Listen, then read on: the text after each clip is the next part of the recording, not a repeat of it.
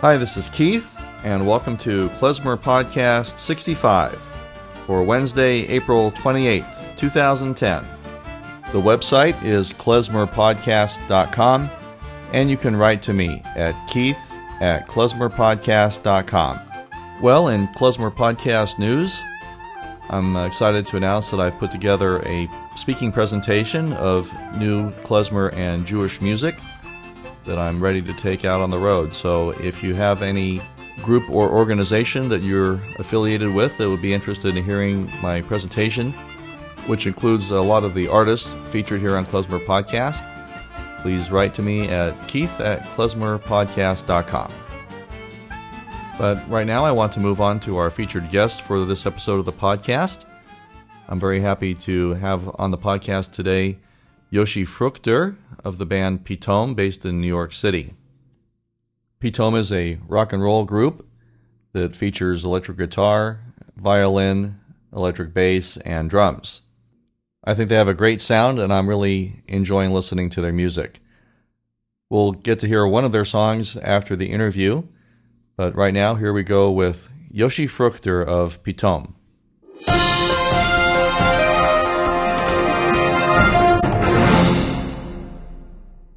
Hi, this is Keith with Klezmer Podcast, and uh, we're back in New York City again today. And I'm very happy to uh, finally catch up again with Yoshi Fruchter from the band Pitom. I, I uh, caught the last note of your set the other day. we were at the Sixth Street Synagogue, and uh, really sorry I didn't get there in time to see the whole thing. But uh, Yoshi, welcome to the Klezmer Podcast. Thank you so much for having me. Great, very nice to meet you, and and uh, uh, I'm very sorry I, I didn't get a really chance to uh, get really familiar with your music before we got together here, but um, that last note sounded really great. So, um, why don't you tell me about uh, how you got uh, interested in doing the Jewish music, and then how you uh, got your band together? Okay, um, I grew up in a in an Orthodox Jewish home. And uh, there was also a lot of music around my house growing up. Um, my father um, is a musician himself. He's also plays Jewish music and uh, was part of some of the like um, like the Jewish folk bands in the, the 70s from like the Orthodox like you know synagogue movement. He was in a band called Ruach and Ruach Revival and like um, sort of predecessors to like sort of modern Jewish music. But he he plays in in a simcha band now. Um, but he's also a uh, sort of what would be the Orthodox version of a cantor. So he you know he reads the Torah every week and he.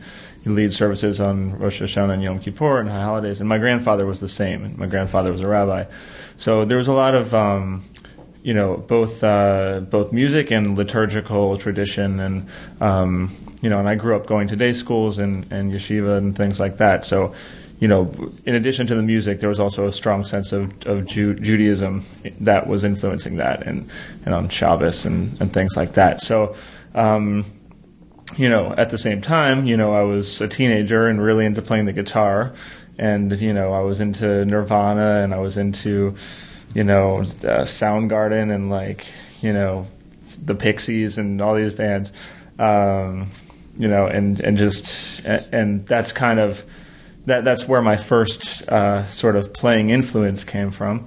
Um, and you know, however, though, you know, while I was playing more, my first gigs were with my dad's simcha band and like the wedding band. So I always say it's most people, you know, play for a while and then they eventually get into like the wedding circuit when they get older.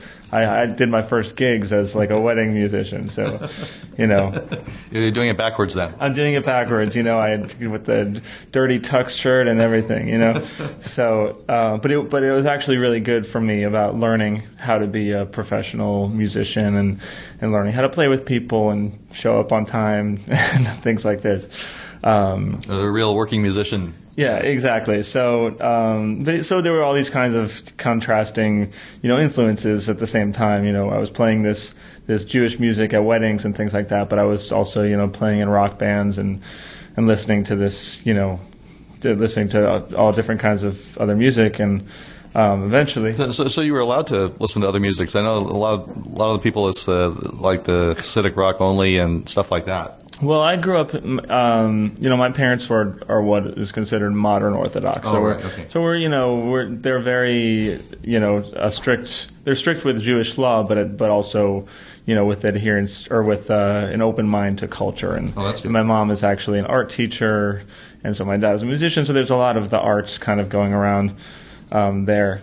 And uh, you know, eventually I, I went on to study in Israel um, and was playing a lot there, and and sort of started studying a little more seriously there with the teacher, and and eventually went to college and got into the jazz thing there.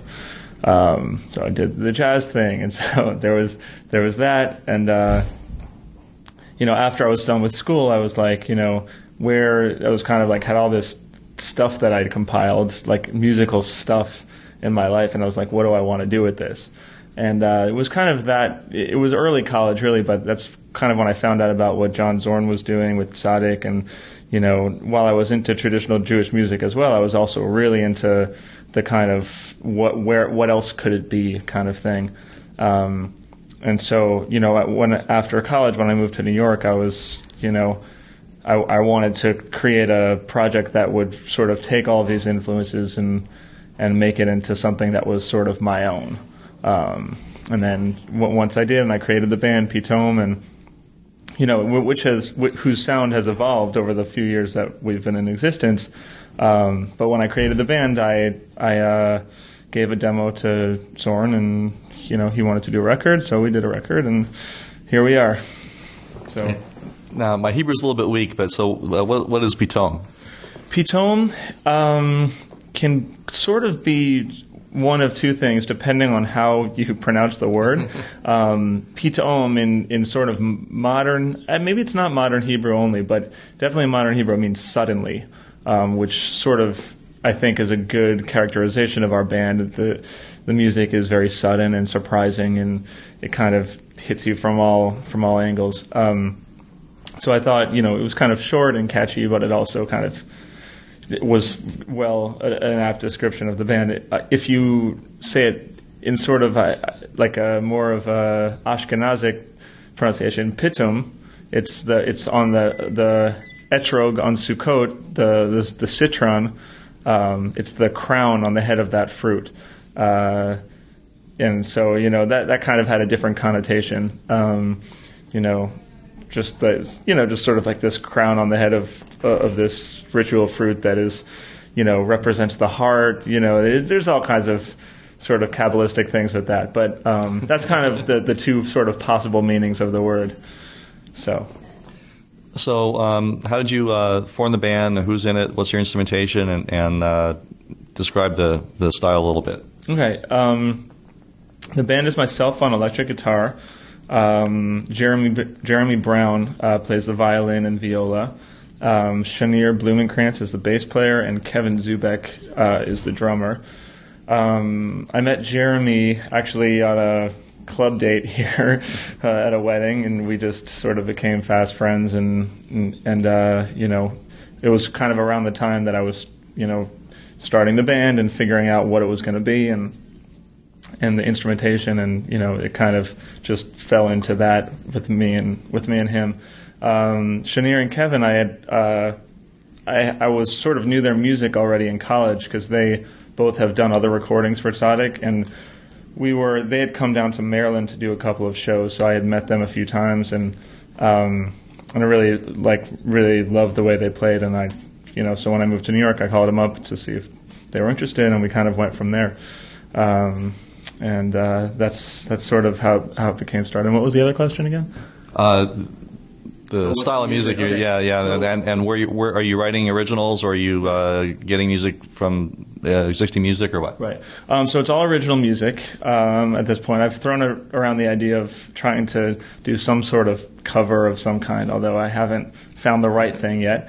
Um, when I started the band, it was right out of college, and um, and as I said, I was in you know in jazz school, so everything I was doing at that point was just jazz, you know, and so the first the first sort of iteration of the band was kind of like, uh, and, the songs was kind of, you know, more like jazz influenced and and I, I don't know exactly how to how to describe it, but it definitely it didn't have too much of an edge. The songs were like sort of whimsical, but but in more of like a jazz sense. And um, um, and then eventually, as we started playing more and more, um, the sort of rock guitar sound and rock band and sort of just grittiness of that started coming into the sound of the band and the songs I was writing. Um, and so we kind of went more into that direction and um, and I think it really like brought out a life into the music um, that wasn't there before um, because it really suited all the bands playing together in this this particular style and so you know bands like Joy Division and like DNA that you know were kind of just more like you'd see in like the basement of like a, a punk rock club you know and and this this was kind of the uh, aesthetic that we sort of started becoming, um, but still really being um, informed by Jewish music and melody. So great. So uh, your uh, first CD, uh, self-titled Pitom, on uh, on Tzadik. Uh, what's tell me a little about what's on the album, and, and maybe we'll play, play a track of it uh, from from it for the podcast.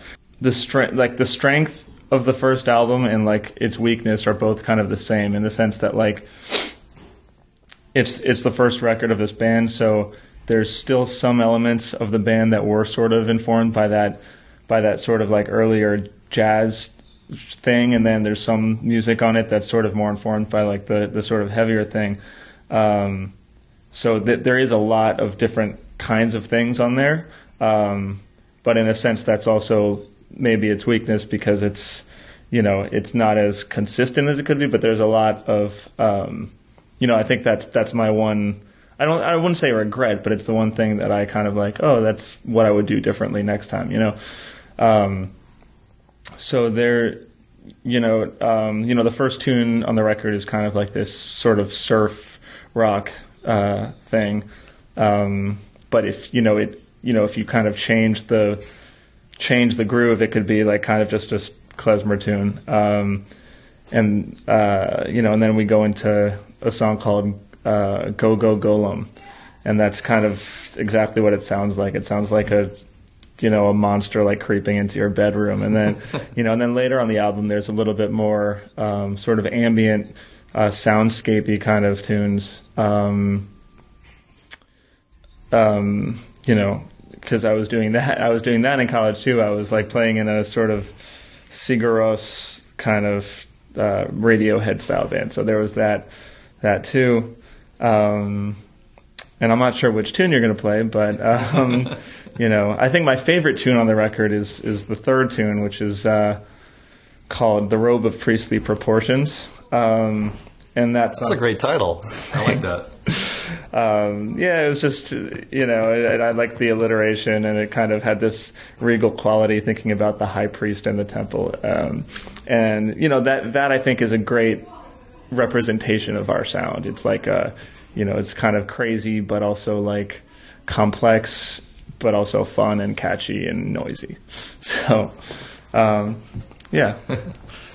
Great. So um, what's next for Pitom after uh, you know playing Sixth Street Synagogue, and I guess uh, you're playing fairly fairly frequently around town here in New York. Mm-hmm. Uh, are you doing any traveling or any plans for a second album?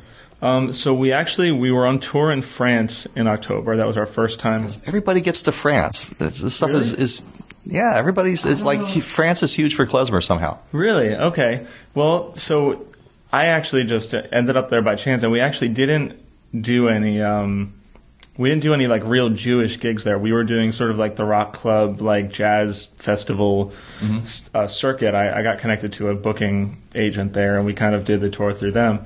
Um, so I'm working on going back to Europe for maybe the fall. And we're also working on material for our second album. Um, we got a couple of shows coming up. I'm not sure when this is when you're airing this, but I'm not sure either. okay, well next next week, February 10th, we're playing at Southpaw in Brooklyn, and then uh, um, the the sort of big show that um, you know that you know we're kind of working up towards is uh, March 10th at a place called Dixon Place in the East Village. It's uh, sort of known as a theater uh, venue, but um, they do they've been starting to have some experimental music, and we're really excited to be part of their new concert series there. So Dixon Place on March 10th, um, and so uh, the, you know that's uh, that's what's going on for us. Great. So if uh, people want to find out more about Pitom and, and uh, hopefully buy the CD or download the tracks, uh, where can they find it? So um, you can go to uh, myspace.com slash Pitom, P-I-T-O-M. You can also check out our website, uh, uh, pitommusic.com, P-I-T-O-M-M-U-S-I-C.com. Um, and also, uh, if you go to Tzadik Records website, there's our record and a lot of other really great Jewish music on there, and that's tzadik.com, T-Z-A-D-I-K.com. Great. Well, thanks so much. Uh, Yoshi Fruchter, Pitom, check out the CD, check out the website, and uh, if you're in New York sometime or in France, uh, go see him. Thanks very much, Yoshi. Thanks, Keith.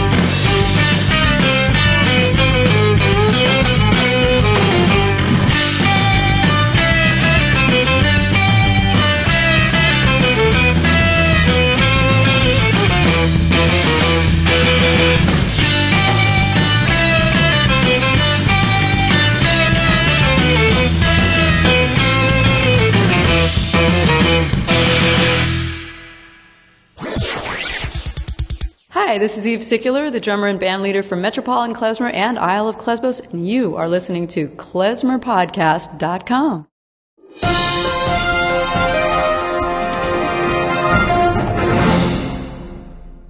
All right, I'm back. The track we just heard was entitled Skin and Bones from the self titled album Pitom featuring Yoshi Fruchter. I'd very much like to thank Yoshi for appearing on the podcast and for providing the track for us to listen to. Again, the website is klezmerpodcast.com. And if you have any questions, comments, suggestions, or if you have a band that would like to appear or have your music played on the podcast, or if you have a new or soon to be released CD you would like me to review, please write to me at keith at klezmerpodcast.com. Remember, you can also find me on MySpace, Facebook, Last.fm, and Twitter at username Klezmer Podcast. And as a reminder, the music heard on Klezmer Podcast is for promotional purposes only and is used with permission. So that's about it for Klezmer Podcast 65. Thanks for listening. Please stay subscribed, tell your friends, and until next time, bye for now.